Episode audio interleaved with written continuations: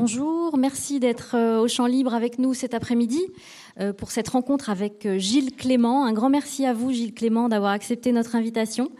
Gilles Clément est jardinier, mais les jardiniers écrivent aussi des romans. Et l'occasion était vraiment trop belle lorsque nous avons lu son roman Le Grand Bal ou B-A-L. Vous nous direz peut-être comment ça, comment vous le prononcez. ce roman extraordinaire, euh, très imaginatif, euh, drôle et en même temps euh, assez terrible dans, sa description d'une peut-être une réalité prochaine, je ne sais pas. en tout cas, l'occasion était trop belle pour nous pour inviter Gilles Clément à une rencontre au champ libre avec vous. Donc, je vous souhaite une très très un très bon moment avec lui. Il va d'abord échanger avec Arnaud Vasmer. Vous pourrez ensuite poser vos questions. Puis nous retrouverons Gilles Clément auprès du libraire euh, de la librairie de Cesson, qui s'appelle Des gourmandises sur l'étagère, euh, pour une séance de dédicace. Voilà, je vous prie de bien vouloir éteindre vos téléphones portables. Ça améliorera la qualité de cette rencontre. Je vous remercie et à vous. Merci Astrid. Bonjour à, toutes et à tous et donc bienvenue à, cette rencontre avec euh, Gilles Clément. Astrid vous a décrit comme jardinier. C'est vrai qu'il y a beaucoup de mots qui euh, viennent pour vous euh, décrire botaniste, paysagiste, jardinier, mais aussi écrivain, puisque vous êtes avec nous pour ce roman Le Grand Bal B.A.L. paru chez Actes Sud. Alors c'est une dystopie, hein, c'est-à-dire l'inverse d'une utopie, puisque vous inventez, vous imaginez ce que pourrait ou vous mettez en, mots ce que vous redoutez euh, de notre futur avec euh, un monde où le, vivant est complètement euh, contrôlé, complètement manipulé, un monde qui a connu d'autres guerres mondiales que les deux que nous avons vécues au XXe siècle. Il y a eu le Ramadan furieux, puis la guerre des nuages. On va vous expliquer dans un instant ce qu'a été cette guerre des euh, nuages. Et c'est un, un, monde qui est euh, contrôlé par un consortium international. Et là, j'explique déjà euh, pourquoi BAL, puisque vous jouez régulièrement dans votre livre avec les acronymes, leur sens et leur son. Il y en a un que j'aime beaucoup qui est TAN, T-A-N, parce que évidemment, ça vous permet de, de jouer beaucoup. Mais là, le grand bal, eh bien, c'est évidemment la danse, mais c'est aussi les banques les assurances, les laboratoires qui dirigent le monde futur. Finalement, euh, Gilles Clément, on peut peut-être commencer par là. Pas forcément besoin d'aller très très loin dans l'imaginaire pour déjà deviner ce monde, non? Oui, euh, bonjour à tous. Oui, on est dans ce monde déjà un peu, mais on n'imagine pas totalement qu'on ira jusqu'au bout de cette euh, illusion de la maîtrise. C'est en fait un livre un peu là-dessus. Je ne vais pas vous donner la fin, trop ben non, évidemment. Il faut le, faut le lire. Mais euh, c'est quand même euh, quelque chose qui est. On, peut lire encore aujourd'hui euh, dans n'importe quel journal qu'on ouvre sur l'actualité la, la, réaction des, des, gens qui sont à la tête des laboratoires ou quelquefois seulement des scientifiques. Enfin, on ne sait pas à quel moment ils sont achetés ou pas. La, la manière qu'ils ont de, de dire. Non, mais c'est, on a la méthode pour euh, sortir de là. On sait comment il faut faire. Ce qui est un petit peu celle qui consiste à dire aussi, ben non, vous pouvez tomber malade puisqu'on saura vous soigner. c'est, cette manière-là qui continue. Hein. Donc, euh, effectivement, c'est quelque chose qui a, qui a déjà un ancrage, une base. Simplement, je le pousse à une, enfin, au l'extrême, à l'extrême, oui avec un mélange dans l'écriture, à la fois euh, une joie, parce que c'est très jouissif d'imaginer euh, nos pires travers, et en même temps c'est cauchemardesque, parce qu'on se dit que ça pourrait euh, bien nous arriver. Est-ce qu'il y a eu un mélange des deux pour vous? Oui, mais il y, a, il y, a, un mélange des deux, mais il y a aussi l'idée pour, pour moi que on ne peut pas changer complètement la nature humaine. Ils ne sont pas tous devenus des robots, ces humains. Et finalement, et en dépit de, cette avancée dans, une soi-disant maîtrise, euh, il reste un côté euh, fragile et imprévisible de, chaque être. Et c'est pour ça que les personnages sont assez nombreux et pour pouvoir illustrer tout ça et, assez euh, imprévisible précisément, justement, enfin, à peu près dans, dans, dans cette histoire. On va parler de l'histoire, on va parler des personnages, on va même parler d'une musaraigne. Mais peut-être pour débuter, euh, je vous propose euh, de lire euh, un extrait des premières pages pour qu'on comprenne bien le monde dans lequel vous nous emmenez après une éventuelle quatrième guerre mondiale qui s'appellerait la guerre des nuages. L'extrait répond à la question qu'est-ce que cette guerre des nuages? Alors ce, chapitre que vous m'avez que vous avez choisi, il commence par euh, trois mois après le Ramadan furieux. Le, déclenchement, il se fait, je sais pas écrit dans ce paragraphe-là, mais dans la Astolat, c'est un endroit où se trouve que j'ai, euh, je travaille, j'y vais de temps en temps. Et la dernière fois que j'y suis allé, il y avait, mais ça vous connaissez l'histoire, un peu un, un concours de hauteur entre un minaret et un clocher qui deux ans auparavant n'existait pas encore. Enfin, c'est récent. Donc on sent qu'il y a quelque chose qui n'arrive pas à, se, à s'atténuer, à se pacifier. Trois mois après le ramadan furieux, les premières pluies d'ensemencement létales parviennent de façon furtive sur le continent nord-américain et sur l'Australie. Guerre déclarée. On ne sait pas par qui. Guerre folle, incontrôlée.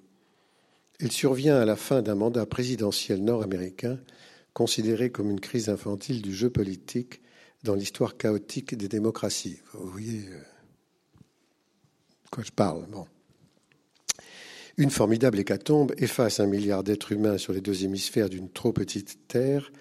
La riposte des pays atteints conduit à la disparition d'un nouveau milliard de citoyens planétaires les maladies consécutives aux émanations toxiques rémanentes et à la putréfaction des corps en décomposition font disparaître un troisième milliard de vies humaines et un nombre jamais quantifié d'animaux et de végétaux. Moins de dix années après la guerre des nuages, car tout ça a été.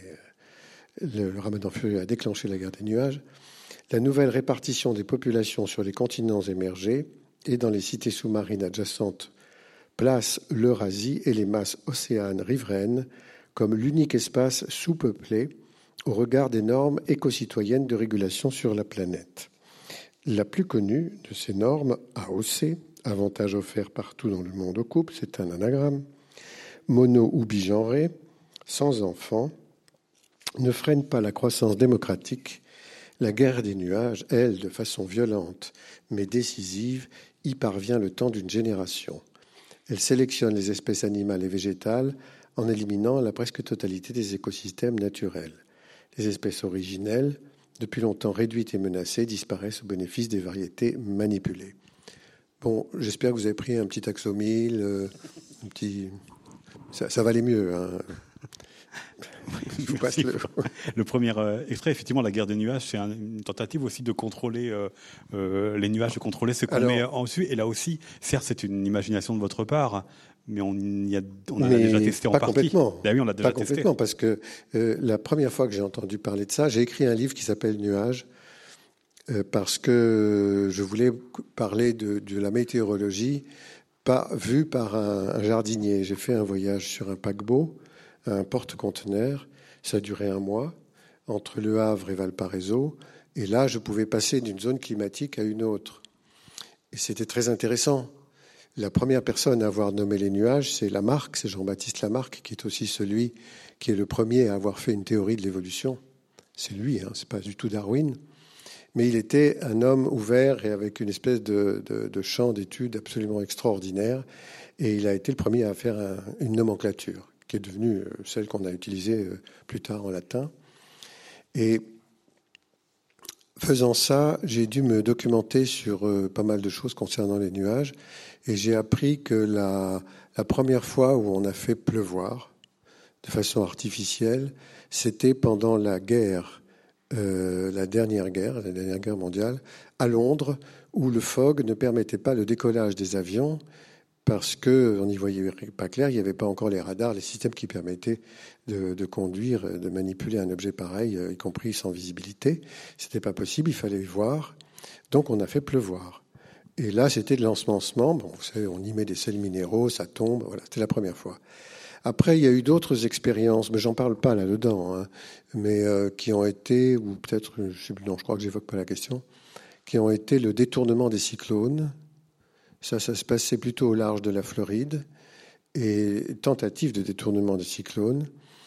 Qui effectivement ont été par une manipulation sur, le, sur les, pressions, les dépressions, les orages, ont réussi à, ne, pas, aller là où le cyclone se dirigeait, sauf qu'ils sont allés un peu plus au nord. Ça a été beaucoup plus dangereux parce que le cyclone est tombé dans des endroits où ils n'étaient pas habitués à avoir des, cyclones.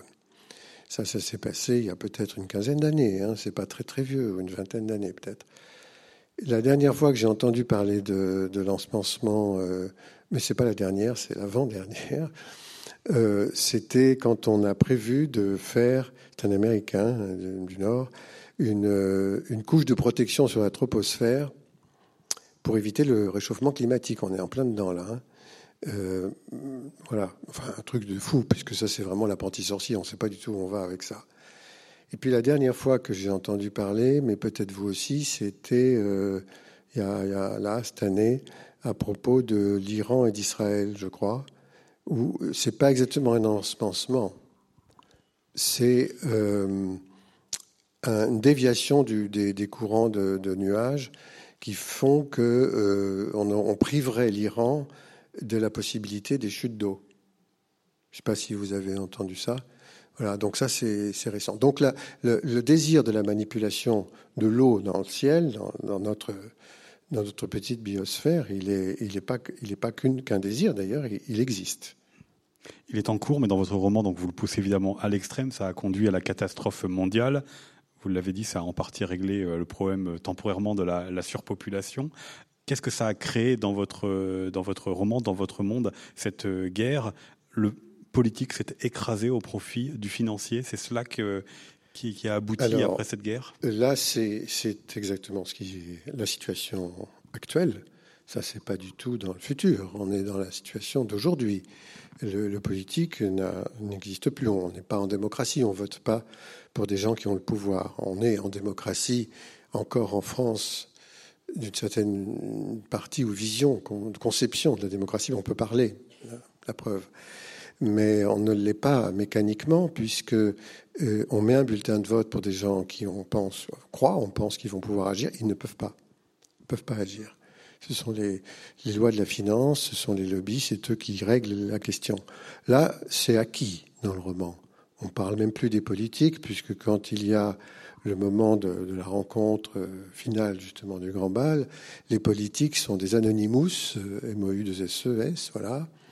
Ils ont des masques, ils sont tous le même masque, ils ne parlent pas, et ils ont des prénoms et qu'on leur donne au fur et à mesure de la liste alphabétique d'un année sur l'autre. Donc euh, c'est vraiment des marionnettes.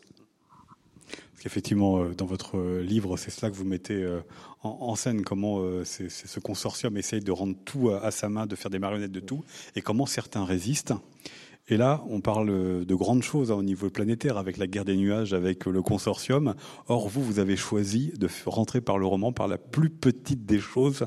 Et là, j'aimerais aussi euh, que vous nous expliquiez euh, ce qu'est cette musaraigne qui s'appelle Zéphirine, puisque le roman est une enquête sur la disparition de cette musaraigne. Redites-nous un petit peu ce qu'est, expliquez-nous ce qu'est cette musaraigne avant de nous dire qu'est-ce qu'elle symbolise pour vous, pour que ce tout petit animal devienne l'objet d'une enquête et fasse la, une, ou en tout cas tente la, une d'un journal C'est un une star. Elle est très très connue, euh, Zéphirine. Ben, c'est la, musaraigne, le crocodile étrusque. Ça mesure 3 cm. C'est une musaraigne qui est la plus petite et c'est le plus petit mammifère du monde. Elle vivait encore, c'est sur la côte euh, méditerranéenne, et là, elle est dans une calanque qui est considérée comme une réserve de, biodiversité autonome. Alors que tout le reste est manipulé. Ça veut dire que tout ce qu'on voit dans le paysage sous forme d'êtres vivants, des arbres, des plantes, des, herbes, des animaux, euh, sont OGM sous la dépendance de, des humains. Euh, vous voyez, j'ai cette espèce de système d'équilibre assez dangereux euh, qui est comme celle du lichen et du, et du champignon. Et ici, l'algue et le pardon et le champignon qui font le lichen, hein, c'est une symbiose. Et ce sont deux symbiotes ensemble, c'est une symbiose. Si un, un, être, un plan, un des éléments de la balance qui flanche, tout flanche. Donc la situation, elle est là, elle est comme ça. Tout est en équilibre de cette façon-là. Les humains et les êtres vivants non humains manipulés. donc dépendant de l'humanité. Sauf cette petite réserve-là où vit Zéphirine et deux ou trois autres dans le monde. Mais Zéphirine est très connue parce que c'est une lignée. Hein. Les, les, les crocodures, ils vivent pas plus que six mois, donc c'est de, de, père en fils, de mère en fille, si on veut. Et euh, elle s'appelle Zéphirine parce qu'elle elle va très vite, euh, elle court énormément. Vous avez déjà vu les musaraignes? Ça s'agite beaucoup, ça court, ça, ça, ça, fait comme ça euh, pour protéger les petits quand on s'approche d'elle. C'est très courageux, hein c'est un animal fascinant complètement. Donc elle est, elle est tellement célèbre que forcément on en parle comme le bio-indicateur mondial unique qui conserve une autonomie. Et subitement, elle disparaît, elle est pucée évidemment, et donc euh, on ne retrouve ni le cadavre ni la puce, et l'enquête commence comme ça. Oui, c'est ça aussi qui rend la chose euh, étonnante pour les personnages de votre euh, livre, c'est qu'elle est pucée, donc normalement on devrait savoir où elle se trouve. Or, dans ce monde où tout est manipulé, donc où tout est contrôlé, est-ce qu'elle est le premier euh, personnage finalement qui présente de l'inattendu et donc du danger parce qu'il y a inattendu? Mais oui, bien sûr, on se rend compte, bon, vous verrez pour ceux qui liront, euh, que progressivement, bah, il y a des choses inattendues, y compris, euh, donc pas du tout maîtrisées, y compris chez les humains. Parlons justement des, des humains, puisque vous euh, vous en lancez plusieurs, des personnages totalement euh, improbables a priori. En tous les cas, euh, on a du mal à saisir au début comment est-ce qu'ils vont s'associer les uns les autres pour se lancer euh, justement dans cette enquête autour d'un patron de journal. Alors, je l'ai dit, vous jouez beaucoup avec les mots. Peut-être dites-nous comment il s'appelle ce patron de. Ah ben, il s'appelle Dieu parce que, ben oui, parce qu'il a été abandonné sur l'île Dieu quand il était petit il n'a pas de parents, donc euh, on, né sous X. Hein. Vous savez, on disait comme ça, Robert, il s'appelle Robert. On l'appelle Robert. Alors Robert dit Dieu, dit du nom. Vous connaissez ça C'est comme euh, ça existe toujours, je pense, cette façon de nommer les gens qui sont laissés abandonnés presque à la naissance et qui n'ont pas de parents. On leur donne le nom du lieu où ils ont, ils sont nés. Donc lui, il s'appelle Robert dit Dieu. Puis tout le monde l'appelle parce que Bébert, nanana, ça va quoi. On, finalement, on l'appelle Dieu. C'est normal. Le patron. Voilà. Et son fils, qui devient DJ, s'appelle... Ah, c'est DJ, Jesus, oui. Il est Jesus, il, est, voilà. il est DJ dans, au New Queen. Mais lui, c'est un, un punk iroquoisé, il est totalement déjanté. Mais il est très important parce que justement, il met en discussion tous les autres qui sont, euh, qui, qui sont soi-disant dans le discours de la pro-écologie. Lui, il n'en a rien à faire de ça. Ah oui, dans l'avenir du monde, ça ne le concerne pas. mais il y a quelque chose de paradoxal, effectivement, ce, ce, fils, euh, euh, parce que vous le présentez à la fois en contradiction avec euh, son père. Il le dit, moi, le rêve de d'être propriétaire d'un journal et autres, c'est pas du tout le mien, sauf qu'il s'appelle comme nom d'artiste Digit Zeus. Donc il reprend finalement la terminologie des dieux, des divinités de son père. Donc il est à la fois en contradiction et en même temps, il peut pas s'empêcher de, de, le copier. Hein. Oui, oui, bien sûr. Mais il, il le provoque. Hein. De toute façon, voilà.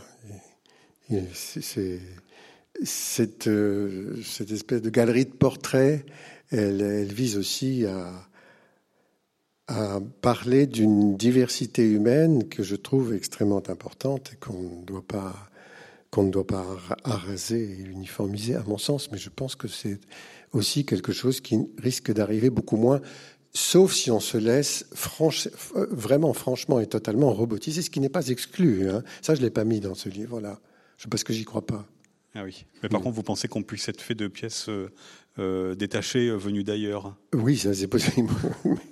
Parce que dans le monde que vous inventez, mis à part le rein, et ça va poser un problème pour le dieu, à la grève de rein, tous les autres organes ben, ont leur propre marché et ça passe sans problème. C'est un marché, mais c'est le... oui, on est à Massilia, hein, ça se passe un peu autour de Marseille, tout ça. Et il y, il y a un marché des organes, mais il a commencé celui-là. Ah oui. Donc il y a beaucoup de personnages, vous l'avez dit, tous détraqués à leur manière euh, de Dieu qui euh, a sa faille, qui est euh, serein, qui l'attend d'être greffé, à donc son, fils, en passant par un photographe, Gabi, en fauteuil roulant, une star de foot qui du jour au lendemain ne veut plus être ni une star ni toucher au, ballon. Comment vous avez inventés ensemble ces personnages qui vont se retrouver dans cette enquête autour de la musaraigne ils sont tous, quand on les rencontre, un peu dans une crise existentielle, tous en train de s'interroger sur leur place et tous en train de s'interroger sur leur identité. Mais ils ont une enquête à faire, c'est le, le, rôle d'un journal. Je me mets à la place d'un journal. Alors c'est un journal papier, c'est-à-dire qu'il a un côté euh, antique, on est dans le futur, mais il est justement très prisé parce qu'on revient au papier. Et euh, le bureau, qui est l'organe qui dirige tout ça avec euh, Robert à la tête, emploie systématiquement euh, des gens qui sont capables de se pencher sur, aller jusqu'au bout de questions étranges. Il faut, il faut capter l'attention d'un public sur des questions qui sont à la fois de fond et d'actualité.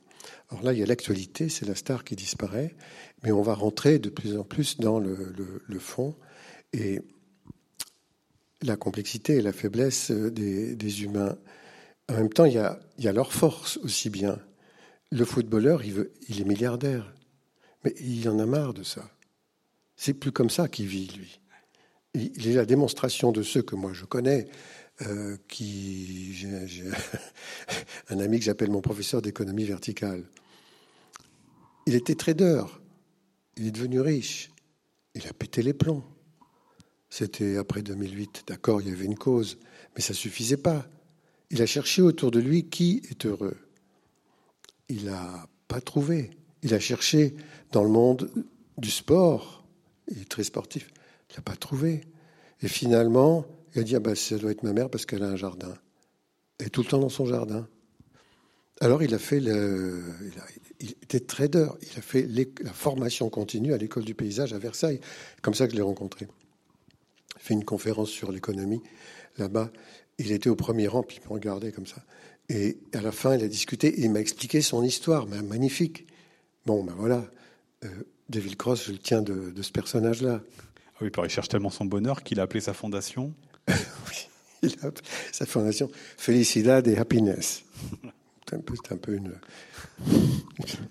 J'ai dit, voilà, tous sont, dans, tous, tous sont dans une quête euh, existentielle en train de se, se poser euh, des questions aussi sur euh, leur place par rapport à ce qu'ils sont là. Peut-être parlons un petit peu de, de Gabi, qui est ce photographe volant qui est important. qui est voilà important, qui est coincé dans son dans son fauteuil, qui a rencontré une compagne aussi par son malheur, mais qui lui est quand même dans un ailleurs dans sa tête. Hein. C'est sa manière peut-être d'être heureux aussi de s'évader de ce monde-là. Oui, mais il est le seul qui peut voir justement parce qu'il est ailleurs, il vole. Enfin, il s'appelle Privédel, mais il vole, il s'appelle Gabriel Privédel, voilà. Et euh, il voit ce que les autres ne voient pas. Donc, euh, Robert euh, Didieu, il est très intéressé par un regard à ce point étrange et finalement allant là où il faut. Pour sa rédaction, pour son travail d'enquête, c'est très important, même s'il est en fauteuil roulant. D'ailleurs, au bout d'un moment, il abandonne son fauteuil. On viendra sur le regard parce que c'est un, roman sur le regard aussi. Euh, euh, beaucoup, on y viendra tout à l'heure avec une euh, deuxième lecture. Mais je reste quand même sur ma question de la place parce qu'elle me semble essentielle pour présenter les, personnages. C'est ça aussi, vous, qui vous interroge, c'est comment est-ce qu'on peut inventer, comment est-ce qu'on peut trouver sa place et trouver le sens de sa vie quand finalement tout est organisé, tout est maîtrisé, tout nous échappe. Parce que c'est cela qu'ont en partie en commun les personnages de votre livre, de la femme de Dieu à la secrétaire, du footballeur à, à Gabi? Moi, je suis prof, enfin, je l'ai été, je continue de l'être un peu, et dans une classe, je vois bien tous les profils extrêmement différents. Et quand, à, un moment donné, il y a le problème, cette, question très difficile, je trouve, de la sanction, parce qu'il faut mettre une note, parce que je n'aime pas mettre les notes, j'ai jamais aimé faire ça, et quelquefois d'ailleurs je l'ai refusé, et je trouve qu'il y a quelque chose qui ne va pas dans cette euh, manière de dire on enlève une partie de l'humanité parce qu'elle n'est pas euh, capable de résoudre les problèmes euh, qui sont ceux que l'on veut qu'elle résolve, et c'est l'autre partie qui passe, c'est la sélection darwinienne, justement là. C'est la vision qui va très très bien avec le, modèle économique euh, ambiant. Et on apprécie, on évalue et on évacue tous ceux qui n'ont pas les bonnes notes. Mais moi, je ne vois pas du tout les choses comme ça. Je ne les vois pas du tout. Elles ne sont pas comme ça en plus. Ça, j'en suis sûr. C'est-à-dire qu'un être, quel qu'il soit, un humain, un animal ou une plante, au cours de sa vie se transforme. Il change, il évolue, il a le droit, il prend le temps qu'il faut pour ça. Ça dépend évidemment de l'individu. Quelquefois, il y en a des très lents, il y en a des. peu importe. Mais quand on évacue quelqu'un, surtout les petits, en disant il n'est pas bon celui-là, et qu'on s'aperçoit finalement plus tard c'était le meilleur, quoi. Et il, est, il, a, il, a, il a pris son autonomie d'esprit. Il a apporter des jugements que d'autres n'avaient pas la possibilité de faire parce qu'ils étaient dans un carcan. Bref, euh, cette diversité-là, je la pense très importante. Et la vision, je reviens encore sur la marque, excusez-moi, du transformisme lamarckien, c'est-à-dire de la possibilité de l'individu d'évaluer au courant de sa vie et de passer cette information, cet accru à la descendance, qu'on appelle la transmission des caractères acquis, mais elle est réelle. Elle a été réétudiée récemment, parce qu'elle a été combattue, comme vous savez, par euh, la sélection euh, darwinienne. Enfin, c'est pas par, par Darwin. Darwin, il avait très bien compris ce que disait Lamarck. 50 ans après Lamarck, il a, simplement euh, mis un peu le frein sur cette manière unique de voir, et il en a apporté une autre qui est également juste, le choc qui arrive de temps en temps, mais tout le reste du temps, c'est-à-dire la grande majorité du temps, c'est pas le choc, c'est une évolution beaucoup plus lente. Et ça vient d'être remis, euh, on ne parle plus de la marque du tout, mais être mis quand même en, discussion à propos de l'obésité en particulier, la transmission de l'obésité qui s'acquiert au cours d'une génération, se transmet à la deuxième et ensuite à toutes les autres. Donc ça, c'est quelque chose qui fait partie de... Alors, l'obésité, c'est pas rigolo, mais, mais philosophiquement quand même, le, le, le fait qu'il puisse y avoir un changement dans le courant de la vie, c'est très intéressant. Sinon, on serait, on serait formaté suivant un modèle particulier dès le départ, à la naissance, et comme ça toute sa vie. Mais c'est pas vrai, ça. C'est quand même pas le même espoir qui est donné. Donc, pour moi, la réalité, elle est, elle est sur un temps beaucoup plus long dans l'esprit et dans la mécanique de la transformation. Et c'est la raison pour laquelle j'ai choisi ça hein, dans, cette diversité qui sont en rupture, c'est le changement devient une rupture radicale. Oui. Quitte à ne pas être compris tout de suite. Quitte à ne pas être compris, c'est pas un problème. Parce qu'une star de foot, généralement, on peut penser qu'elle va rester jusqu'à ce que son corps dise non. Eh ben non. Lui, il est en pleine, en pleine gloire. Hein. Euh, est-ce que c'est aussi un, roman euh, sur les, contradictions? Parce que je que vous, vous avez évoqué le bureau, parce que vous jouez beaucoup avec les mots et certains euh, mots communs que vous mettez en nom propre, hein, avec une majuscule, c'est le cas pour le, bureau. Et je sais plus c'est lequel des personnages qui soulève cette contradiction, que c'est un, organe qui regarde beaucoup par la sur la ville et qui pourtant édite un magazine qui regarde vers la campagne. Expliquez-nous un petit peu quel est justement le rapport entre la ville et la campagne dans votre livre et pourquoi ce bureau finalement bah, fusionne ces deux regards, euh, fait avec ces contradictions. Oui, moi, je me suis amusé là. C'est un jeu. Hein. Tous les acronymes que j'ai utilisés, ils ont quelque chose à, voir avec le jeu de l'esprit, mais aussi avec des réalités. Le bureau, euh, il, est, perché. Il est justement euh, en haut d'une tour à Massilia. il dépasse la bonne mer là, parce que la ville s'est chargée de tours et ça a commencé. Je ne sais pas si vous avez vu le long du port, il y en a. Hein. Et alors donc, bah, il voit, il voit aussi bien près que loin. C'est pas la question. il peut très bien faire une enquête sur euh, l'espace euh, lointain, euh, rural, même s'il n'y connaît pas grand-chose, parce que là-dedans, dans ceux qui tiennent le bureau, il n'y a pas beaucoup de spécialistes sur la question de la campagne, qui elle est un peu désertée aussi. Est-ce que ça ne lui permet pas justement à ce bureau de contrôler aussi la campagne en étant celui qui, par ce magazine, euh, va la présenter à ceux qui la connaissent pas? On pense, enfin, euh, tout est, tout est, on pense à l'époque que tout est maîtrisé, que même le, l'initialement prévu, parce que les trains s'appellent plus, il n'y a plus de trains en fait. Hein.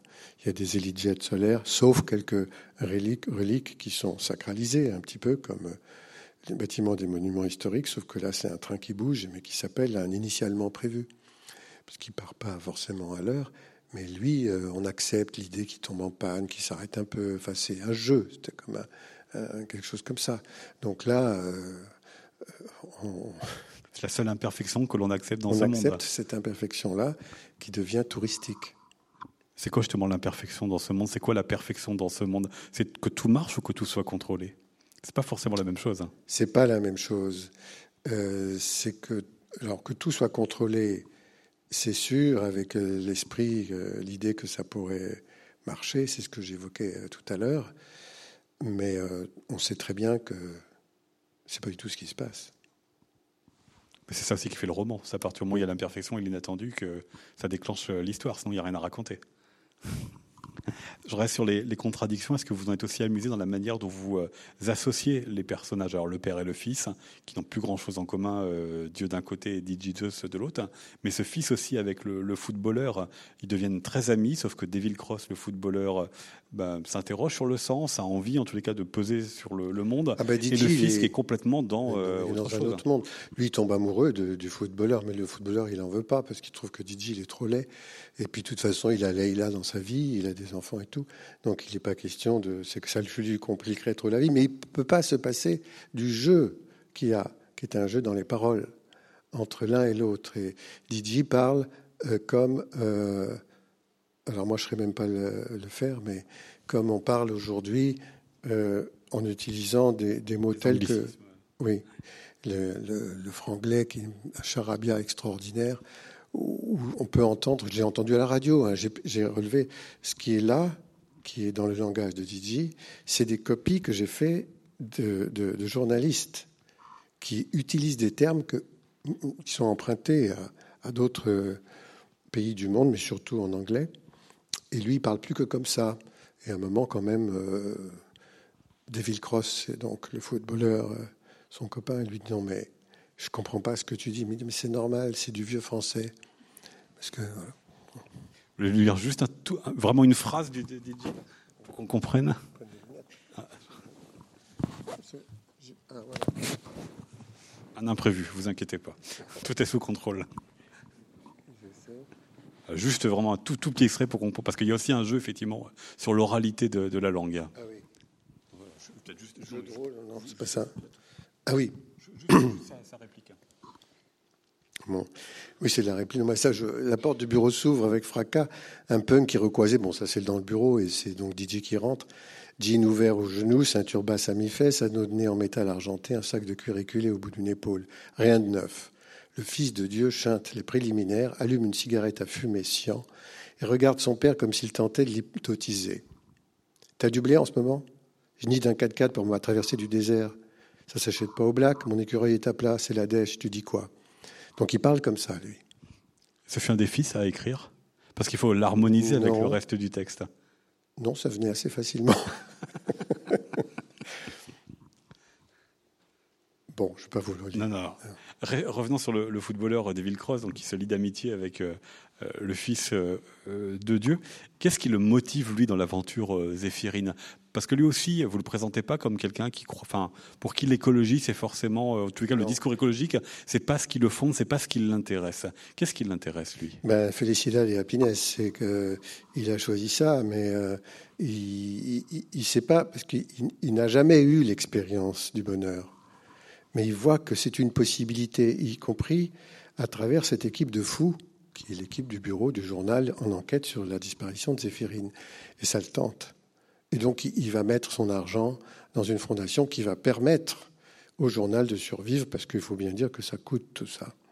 Donc lui, il est plutôt à la recherche de quelque chose qu'il qu qu ne peut pas prévoir, mais euh, qui touche à la question humaine profondément. C'est juste ça quelque chose qui le fasse voyager, c'est aussi un mot qui revient chez plusieurs des personnages, ce besoin d'ailleurs. Je ne pense pas qu'on existe si on reste euh, immobile. Il y a une question de nécessité de mouvement, même si le, déplacement est, court et petit. Euh, il doit exister, nous sommes des animaux. Il nous faut bouger. Il y a un thème aussi qui est important dans le, la manière dont euh, tous ces gens-là vont répondre à l'appel de Dieu.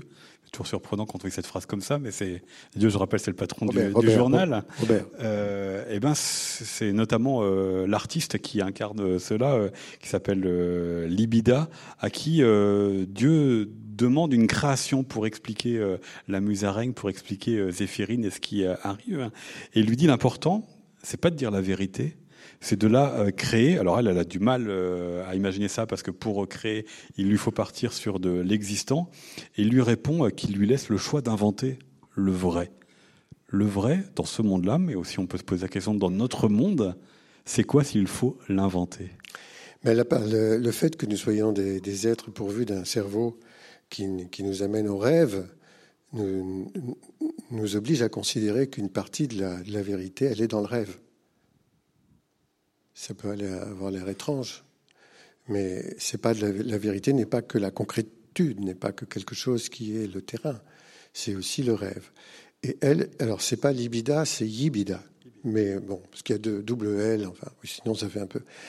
Et je pensais justement c'était pour ça que vous l'aviez choisi. Oui, bien sûr, sûr je joue, hein, je m'amuse avec les mots. Mais elle, elle a la capacité à révéler, comme toujours les artistes, quelque chose que les autres ne voient pas. De toute façon, il y a, une dimension subversive chez l'artiste, que l'artiste le veuille ou non. Donc euh, c'est important quand euh, le cap canaille tombe, elle, le révèle comme quelque chose qu'elle ressent, qu'elle vit, mais, mais pas quelque chose qui serait la vision objective d'un photographe, par exemple. C'est autre chose. C'est pour ça qu'il faut un, peintre, une peintre, une, quelqu'un qui va extraire quelque chose et nous montrer que c'est l'importance du dessin. Et ça, je l'ai, vu, euh, là, euh, tout le temps avec les étudiants, là aussi. Il y, a, les photos, il y en a, mais on en a mais des millions aujourd'hui avec les appareils. On n'arrête pas de prendre des photos. c'est intéressant parce que c'est, important, on peut s'y référer. Mais c'est pas avec ça qu'on fait le projet, hein. jamais. C'est avec le dessin qui extrait du paysage qui est peut-être dans la photo, mais en tout cas de ce qu'on a vu, et qui fait apparaître quelque chose qui est ce que, ce que voit la personne qui dessine et que les autres n'ont pas forcément vu. Donc son rôle est important pour ça. Cela répond à ce que dit euh, Dieu, ce que l'on voit n'a aucun intérêt, ce que l'on donne à voir est important. Parce qu'il n'y a pas aussi cette logique-là de l'autre côté, c'est-à-dire dans le consortium international qui, en changeant le vivant, donne aussi une autre vision du monde. Oui. Ce sont deux visions là qui s'affrontent, deux manières de composer avec le vrai. C'est là qu'il y a la discussion sur la vérité et la véritude. La véritude, c'est un mot créé pour dire, euh, bah non, euh, c'est pas ça ce qui est vrai, etc. Enfin bon, c'est vers la fin, ça. Voilà, mais ça, il faut pas le, trop le, le, dévoiler. Je vous propose peut-être un, autre extrait, un dernier extrait pour euh, continuer sur ce thème de la création et ce thème du regard. Et ici, c'est donc le footballeur, Devil Cross il est question.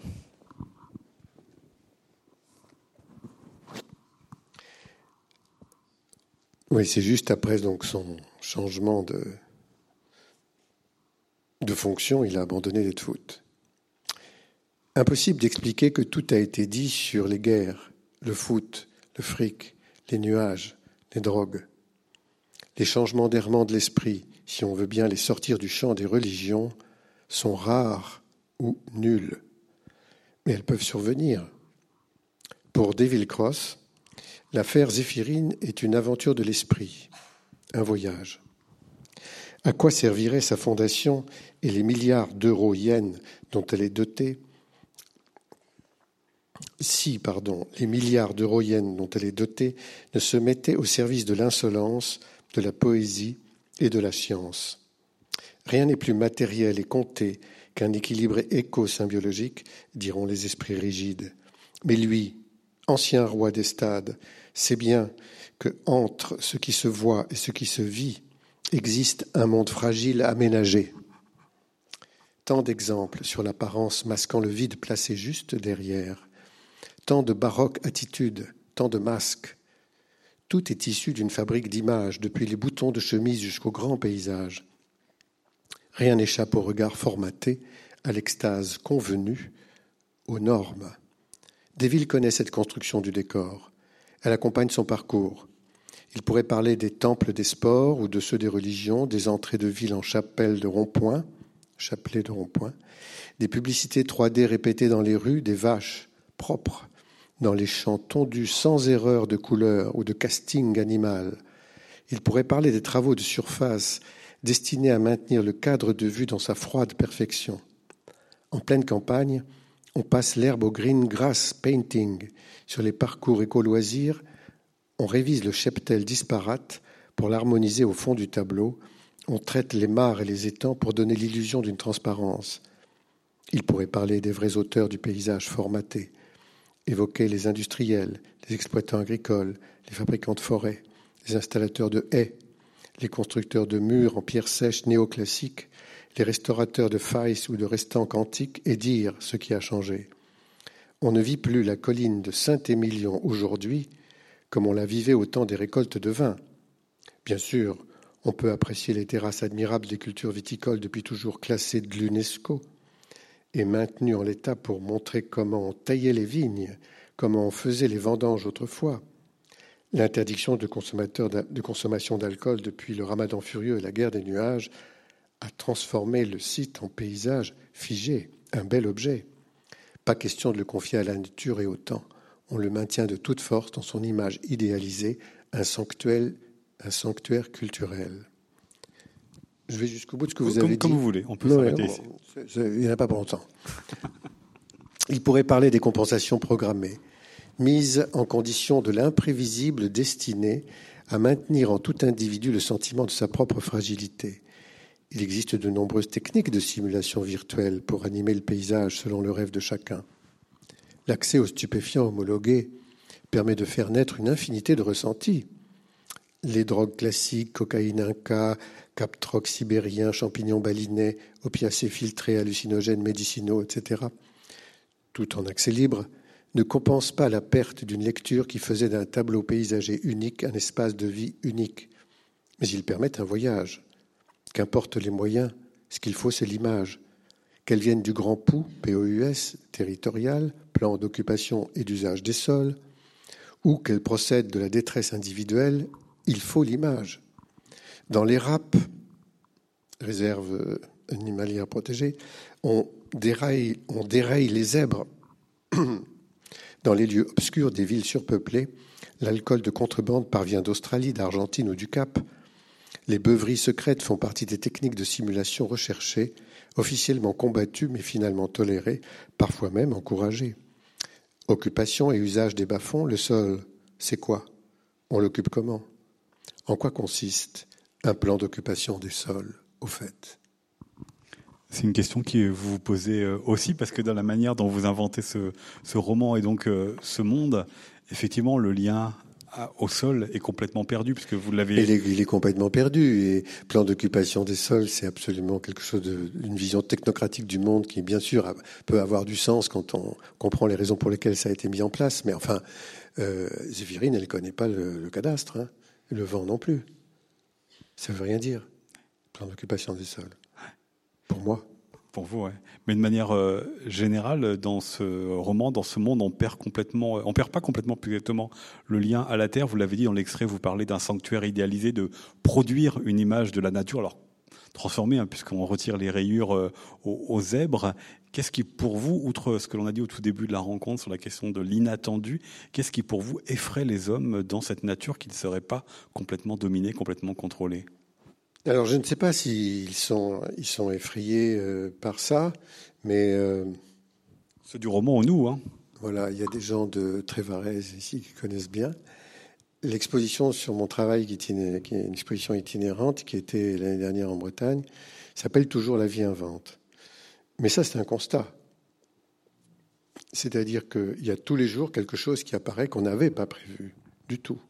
C'est dans la, la possibilité de, de la complexité du vivant d'offrir des portes comme ça, par l'hybridation, par les rencontres, par euh, toutes sortes de circonstances, qui, qui, contribuent à créer des, situations absolument que personne n'avait jamais imaginées.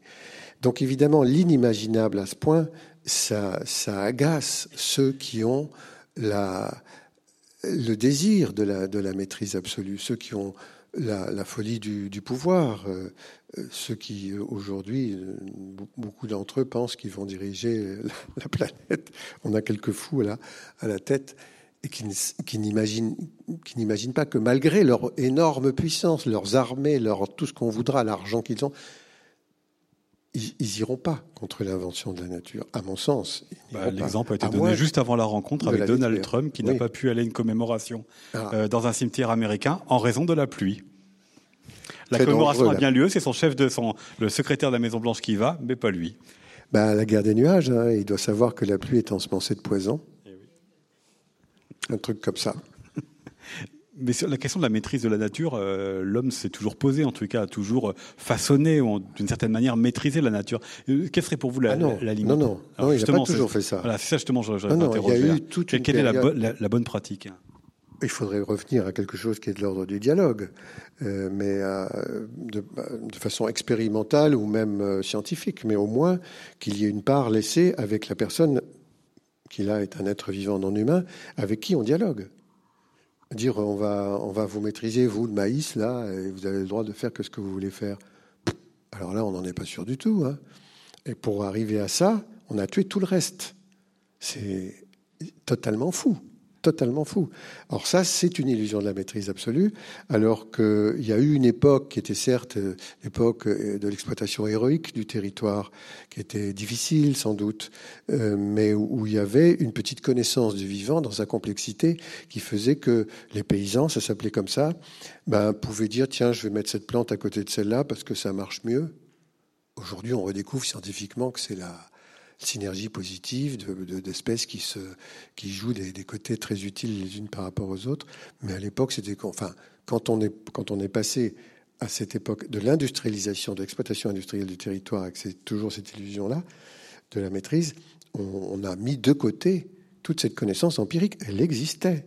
Les paysans connaissaient les plantes. Ils leur donnaient des noms vernaculaires, mais ils les connaissaient. Alors qu'aujourd'hui, un exploitant agricole alors là, il s'en fiche, mais complètement. C'est pas son problème, puisqu'il doit toutes les tuer. Toutes, sauf celles qu'il cultive. C'est ça qui est aussi à l'origine de ce roman, l'oubli de la mémoire du rapport à la terre, à la connaissance à la bien terre. Sûr, bien sûr, bien sûr. Ça, ça, ça joue. J'aurais pas écrit ça euh, sans, sans, sans, cette, sans ce ressenti-là qui, qui, est assez douloureux. Hein. C'est pas, c'est pas ce qui me fait le plus plaisir, mais, mais je pense qu'on va être obligé de revenir à une connaissance qui nous permet de savoir où nous habitons. De, quoi est fait cette complexité-là pour pouvoir faire les gestes qui nous permettent de ne pas la détruire puisque nous savons que nous en dépendons? À condition d'être en capacité de se poser la question, parce que vous avez parlé là des, euh, des zones euh, protégées dans lesquelles on, on fait semblant de, de, montrer certains, certaines natures comme elle est. Du coup, on nous donne à voir, enfin dans ce roman en tous les cas, euh, le consortium donne à voir aux habitants de la planète la nature telle qu'elle est. Donc, ça coupe la possibilité de se poser des questions. Qu'est-ce que de la nature, qu'est-ce qu'elle était Oui, oui, bien sûr. Bien sûr, il n'est pas question de là dans ce roman-là, on ne fait pas une pédagogie auprès des habitants de la, de la planète pour leur dire voilà comment c'est, comment ça se On est plutôt dans la continuation euh, caricaturale d'un monde où on dit oui, oui, on protège les calanques, euh, la petite calanque, tout le reste, on peut faire ce qu'on veut. C'est ça. Les... Alors, je discute avec des, responsables des parcs euh, naturels, protégés, régionaux, nanana, où on peut rien faire, soi-disant. oui, mais enfin, à côté, juste aux limites, là, on détruit tout. Mais ça veut dire quoi? Là encore, non, les, les, oiseaux et le vent ne connaissent pas les limites du tout. Donc c'est complètement fou de ne pas voir la question à la dimension planétaire. Et là, c'est fait avec euh, parfois des arguments qui pourraient paraître positifs, hein. c'est-à-dire qu'on a transformé les plantes, on les maîtrise pour qu'elles résistent aux aléas climatiques. Non, on les a transformées pour qu'elles fassent un peu plus d'argent à ceux qui vendent les transformations. C'est tout. Comme un tout petit peu question de. Vraiment, alors là, vous savez, quand vous faites un OGM euh, qui permet d'accepter le désherbant en le supportant, c'est pour vendre l'OGM et le désherbant, et qui tue tout, quoi. C'est bien connu, hein, j'invente rien, là. Hein. C'est juste pour faire du fric. La question de l'art dans votre livre, vous l'avez un petit peu évoqué aussi tout à l'heure par rapport au regard et par rapport à, à cette euh, artiste, mais qu'est-ce qu'elle euh, permet de faire? Est-ce qu'elle permet de mettre un pas de côté, de se poser euh, des questions plus sensibles qui ne viendraient pas avec des mots forcément C'est ce que je disais tout à l'heure. Euh, les artistes ont cette particularité, je pense qu'il y a des artistes en chacun de nous. On a tous cette possibilité-là, cette sensibilité. Après, on, s'appuie dessus, on l'exprime, on s'en sert ou pas.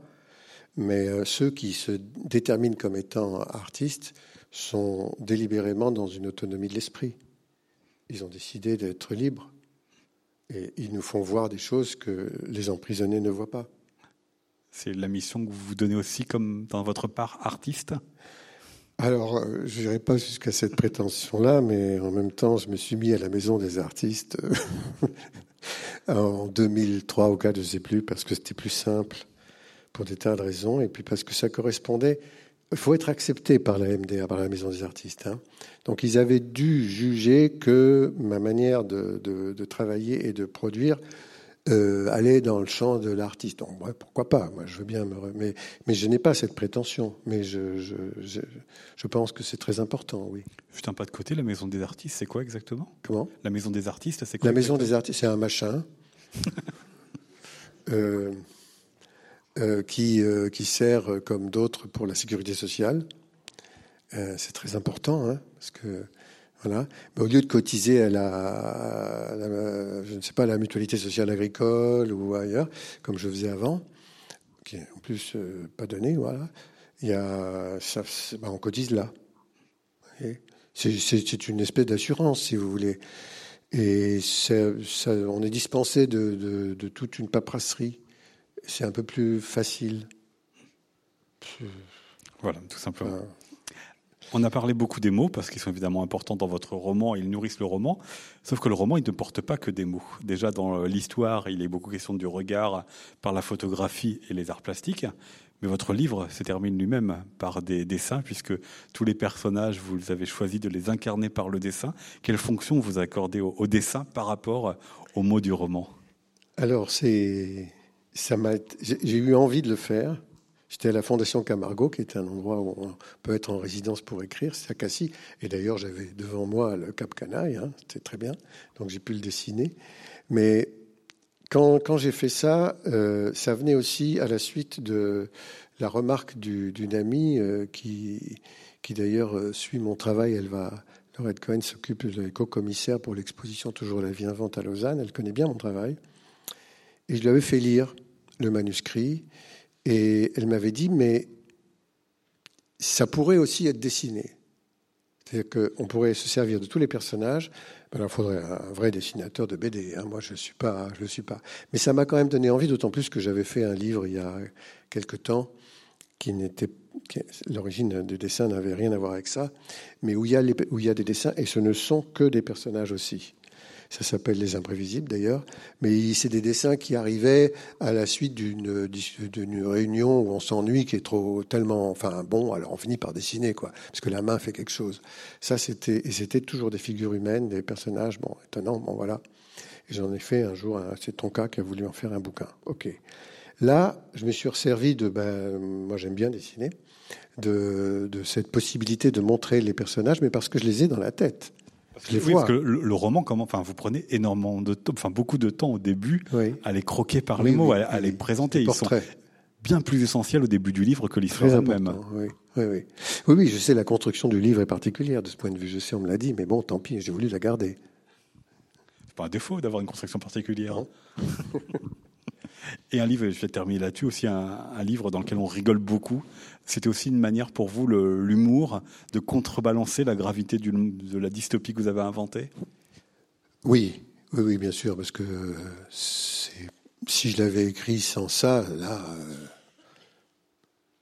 les tubes de comprimés, j'appelle ça Axomil pour euh, Robert, il suffirait pas. Hein. Donc, euh, puis je trouve que dans la vie courante, quoi, la dimension. J'aime bien aller en Belgique, moi. Ils ont ça. je ne sais pas si vous avez remarqué, ils ont ça. Ils ont ça. Je ne sais pas comment ça se fait. Mon philosophe, j'ai philosophe, deux philosophes, Socrate et Franquin. Donc euh, Franquin, créateur du marsupilami, et le Gaston, plus grand Gaston. et de Gaston, voilà, le Gaston. plus grand des auteurs de ah, Spirou. Ouais, complètement. Donc c'est vraiment, c'est là, c'est, on est à la fois dans la philosophie, dans, dans, dans l'humour, dans la dérision, dans la critique de la société, mais avec un, une dimension poétique que je trouve forte. Et voilà, c'est Guéluc, bon, euh, ils ont ça. Donc oui, ça me paraît très important de pouvoir rire, y compris de ce qu'on fait. Et ça fait du bien. oui. Merci à vous, euh, Gilles Clément. Je vous propose de poursuivre avec euh, vos questions.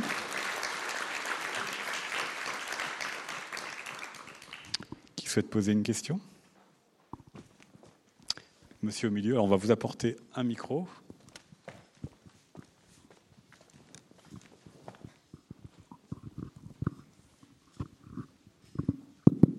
Bonjour, euh, merci beaucoup. J'avais une question. Pourquoi un caméléon sur la couverture? Alors ça, c'est une question que je me suis posée aussi. Euh, Acte Sud, qui a sauté sur le, texte, qui était très excité, a passé la, commande graphique à son bureau habituel Et ils m'ont fait passer plusieurs euh, couvertures, comme ça, dessins de couverture, que je trouvais un peu austères, un peu, mais qui étaient quand même en rapport avec le sujet. Et tout à coup, ils se sont emballés sur ce dessin, en disant si, si, c'est ça qu'il faut, c'est ça qu'il faut. Bon, j'ai baissé les bras à ce moment-là. Il y a un foisonnement avec une diversité animale, une expression comme ça. J'ai dit ok, pourquoi pas. Mais c'est pas Zéphirine, hein. c'est un caméléon. D'accord. Une nouvelle question?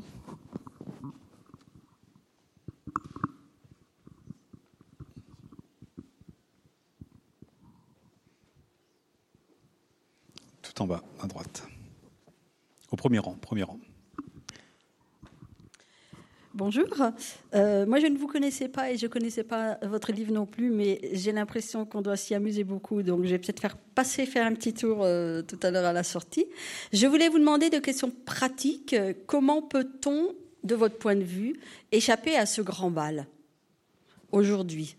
C'est-à-dire qu'on est, on se sent, effectivement, on se sent parfois prisonnier. On aimerait bien au quotidien pouvoir faire, euh, je sais pas, on prend les banques, se dire, euh, je laisse pas forcément mon argent sur mon compte, je, ramasse chez moi comme ça, je serai pas pisté dans tous mes achats, dans des choses comme ça. Par exemple, c'est un exemple.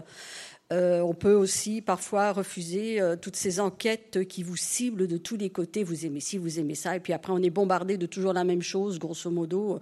Vous allez dans un magasin et on vous, on vous bombarde de publicité toujours sous la même marque, toujours sous le même produit. Vous avez décidé d'acheter une robe, et ben vous vous en présentez à longueur de vie comme une espèce de un peu.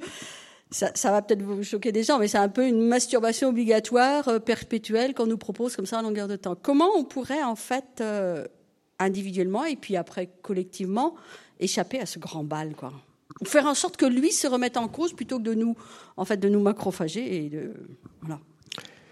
Alors, je suis sorti de chez Naturalia il n'y a pas longtemps, hein, avec un caddie plein de aliments bio, bio, hein, de 180, 175 euros sans payer.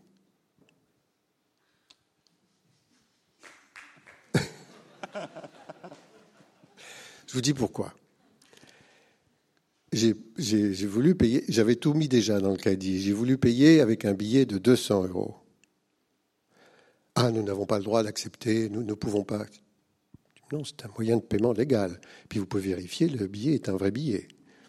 Et effectivement, euh, ils ont quand même un truc spécial pour vérifier, il était un vrai billet. Ah non, non, je me suis dit, écoutez, je suis désolé, j'ai que ça. Ah non, non, non, mais bon. est allé chercher la directrice qui est revenue, qui a dit, non, non, vous pouvez, vous n'avez pas le droit. Je dis, moi, écoutez, je suis désolé, c'est vous qui êtes dans l'illégalité, je suis parti avec le caddie, plein. Absolument, ils n'ont rien dit, ils n'ont rien fait.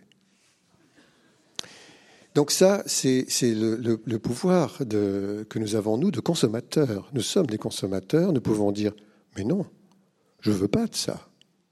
Non, je ne veux pas, je vous paye avec ça, c'est légal.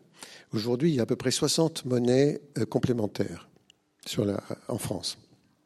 Celle qui marche le mieux est en Pays Basque, mais il y en a beaucoup d'autres. On vient d'en créer une, j'ai été participant à la création de la monnaie euh, complémentaire en Creuse qui s'appelle la mige, qui veut dire la miette. Et puis voilà. Et là, on est avec euh, quelque chose qui est hors système de spéculation. Quand vous payez avec une carte, vous êtes immédiatement surveillé. On sait ce que vous avez consommé. On va vous en, vous en remettre dans le rayon pour que vous puissiez la reprendre la fois d'après. Mais c'est la même chose que ce que vous dites à propos de la publicité. Il faut s'extraire de ça. Évidemment, il faut être attentif. Mais c'est notre pouvoir de consommateur, on n'a que ça pour l'instant, plus toutes les petites actions qui, elles, euh, sont des actions de terrain, qui sont très importantes quand même, hein, et qui rassemblent, euh, pour moi, dans mon métier, j'appelle ça les prises de terrain, où on travaille avec des habitants, on prend un terrain, même s'il n'est pas à nous, et on fait quelque chose, et là, tout à coup, il y a une population qui s'intéresse à ce qu'on a fait, qui est différent de ce qui est imposé par euh, les ordres du marché, justement. Donc il y, a, il y a tout de même un terrain possible de, ce n'est pas exactement de la rébellion, mais de l'autonomie c'est malgré tout euh, pas complètement impossible tant que nous ne sommes pas en dictature.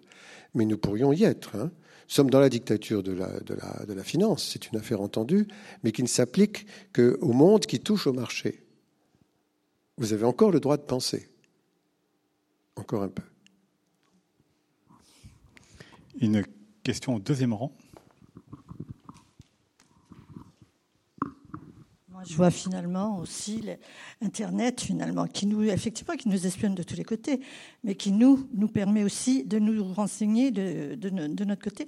Et j'ai un exemple, par exemple, pour le chocolat, où on vous nous mène du gras, euh, du beurre de, qui n'était pas du beurre de cacao, puisque dans certains pays européens, c'est ce qu'on fait.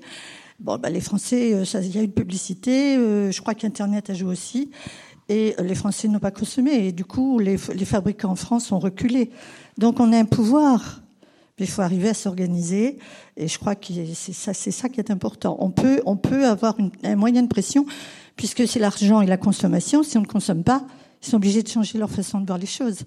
Donc euh, voilà, il faut, il faut utiliser Internet, tous les moyens qu'on a de pouvoir euh, communiquer, euh, communiquer entre nous. Oui, bien sûr, et ça joue un rôle très important pour mettre en relation en réseau des gens qui pensent aussi qu'il faut s'extraire de, cet de cet euh, impérialisme du marché. Oui. Question au troisième rang. Quatrième rang, c'est votre tour après. Hein. Bonjour. Euh, du coup, euh, je voulais juste ajouter par rapport à Internet, et vous disiez aussi que il faut mettre les gens en réseau. Il y a le, choix de ne pas consommer, mais il y a aussi le choix d'utiliser de nouvelles technologies, par exemple comme la blockchain, euh, qui sont euh, des nouveaux moyens euh, qui empêchent d'être responsable devant un État, de se mettre en, relation. Donc ça, c'est une première chose. Je voulais savoir si c'est quelque chose que vous preniez en compte aussi, par exemple, dans le grand bal. Par exemple, l'évolution des nouvelles technologies et à quel point c'est des moyens de résistance, justement. C'est des moyens de se mettre en communication pour échapper un petit peu à ça et puis... Alors, ce sera pour le, le tome 2. Je vous demanderai assistance. Avec grand plaisir. Parce que je comprends l'importance de ce que vous dites. Et sauf que je suis tellement pas dans cette culture, je suis aidé hein, euh, pour ce qui concerne tous les jeux sur les jeux, les communications et le, pouvoir d'Internet par euh, un ami qui est basé à Metz, mais c'est loin, mais on communique justement par Internet pour euh, pour ce genre de choses. Et moi, je, je suis dépassé là mais je, pense en effet qu'il y a des manières de, l'utiliser très intéressantes. Euh, je vais juste rajouter un petit truc. Euh, juste par rapport à la blockchain, on observe en fait l'intelligence décentralisée, qui est quelque chose qui est en commun entre la blockchain, enfin ce système de pair à pair, et le, moyen dont le biome se met en place, qui est un système décentralisé et horizontal. Et, et je pense qu'il y a le moyen dont le euh, c'est un, système qui est décentralisé, donc c'est une intelligence qui est décentralisée et horizontale. Oui, mais vous avez appelé ça le biome? Euh, Un écosystème? Oui. Ouais, peut-être biome, c'est peut-être pas le bon terme. Pardon. voilà, c'est tout. Eh ben merci. Non, parce que j'ai été surpris par le terme simplement parce que biome, ça veut dire un ensemble de compatibilités de vie sous un climat déterminé. D'accord. Vous voyez, le biome méditerranéen, ça concerne la totalité des êtres vivants euh, sous des climats méditerranéens dans le monde. Alors il y a le Chili central, aussi bien que la zone d'Afrique du Sud. Ou, vous voyez, voilà.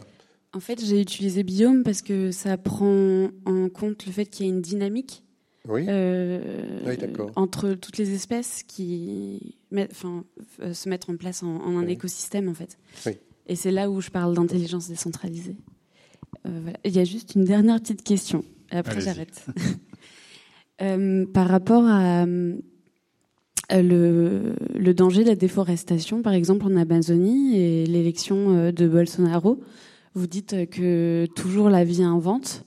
Et moi, c'est vrai que j'ai une grande crainte, c'est que on détruise du coup cette, forêt-là. Et est-ce que vous avez une idée de comment euh, ce, cette nature là-bas va pouvoir euh, se remettre en place? Est-ce que ça va, enfin, dans l'échelle du temps, enfin, comment est-ce que comment est-ce que ça va pouvoir euh, résister à, ça? Alors c'est difficile de donner des prévisions parce que je ne vois, je, vois pas encore l'étendue du désastre et je crois que c'est malheureusement ça va être catastrophique. Disons qu'il y a une partie du déboisement qui peut se faire et c'est toujours fait avec une régénérescence de la forêt ou de quelque chose d'autre, hein, qui donne une forêt secondaire ou, quelque chose d'intermédiaire qui n'est pas forcément une forêt, mais il y a quand même une diversité qui, existe, ou euh, quelque chose de, plus, inquiétant et qui est assez courant dans des climats euh, tropicaux sur euh, certains sols, c'est la latéritisation, c'est-à-dire une stérilisation par le fait d'une surexploitation qui vient sur des, sols où, la, où le, climat est tel qu'il pleut beaucoup, mais il ça évapore beaucoup, et les sels minéraux remontent en surface et on a sur une couche une couche stérile. Or ça, ça s'est vu, euh, mais vraiment sur des millions de millions de kilomètres carrés d'exploitation de la forêt qu'on finit par abandonner les exploitations elles-mêmes, hein, petit à petit, justement parce qu'elles ne sont plus exploitables. Donc c'est stupide, évidemment. C'est un très très très haut niveau de, stupidité. Vous savez, l'action euh, de transformation du, climat, du, pas du climat, oui, oui, du climat si vous voulez aussi, mais de la planète et de son sol, de sa géologie, de tout ça, sous l'influence humaine, s'appelle l'Anthropocène, soi-disant. Moi, je place ça dès le début du premier jardin, avec un impact très très très faible, qui prend de plus en plus d'importance avec la technologie et qui finalement devient quelque chose de dramatiquement, enfin de grave au moment du milieu du 19e, vers la fin du 19e, surtout avec l'industrialisation, l'exploitation industrielle du territoire. Et Bolsonaro, il est dans le truc euh, à fond. Euh, et ça, j'appelle ça le stupidocène. Ça, c'est le moment du début du stupidocène. Et maintenant, on est dans un pic avec tous ceux qui nous dirigent. Et lui en fait partie, et c'est assez dramatique. D'autant que on passe à côté, dans un pays comme le sien, du savoir des Amérindiens, qui, eux, ont toujours vécu dans un univers qui est un peu celui de la chakra, où il y a euh, une diversité qu'ils exploitent. Hein. On croit que ce n'est pas un jardin, mais finalement, cette forêt, on s'est aperçu, on l'a dit primaire, qu'elle avait toujours été habitée et exploitée. Elle est en fait secondaire, mais elle est comme primaire. C'est très très beau. Je ne dis pas qu'on pourrait le faire d'une façon systématique sur toute la surface de la forêt, étant donné le nombre d'humains que nous sommes, mais on pourrait au moins tenir compte de ce savoir-là. Ce n'est pas du tout ce qui est en route, comme vous savez. Une autre question?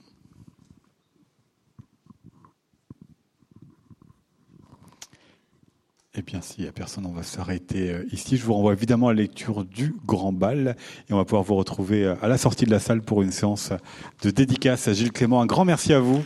Merci à vous.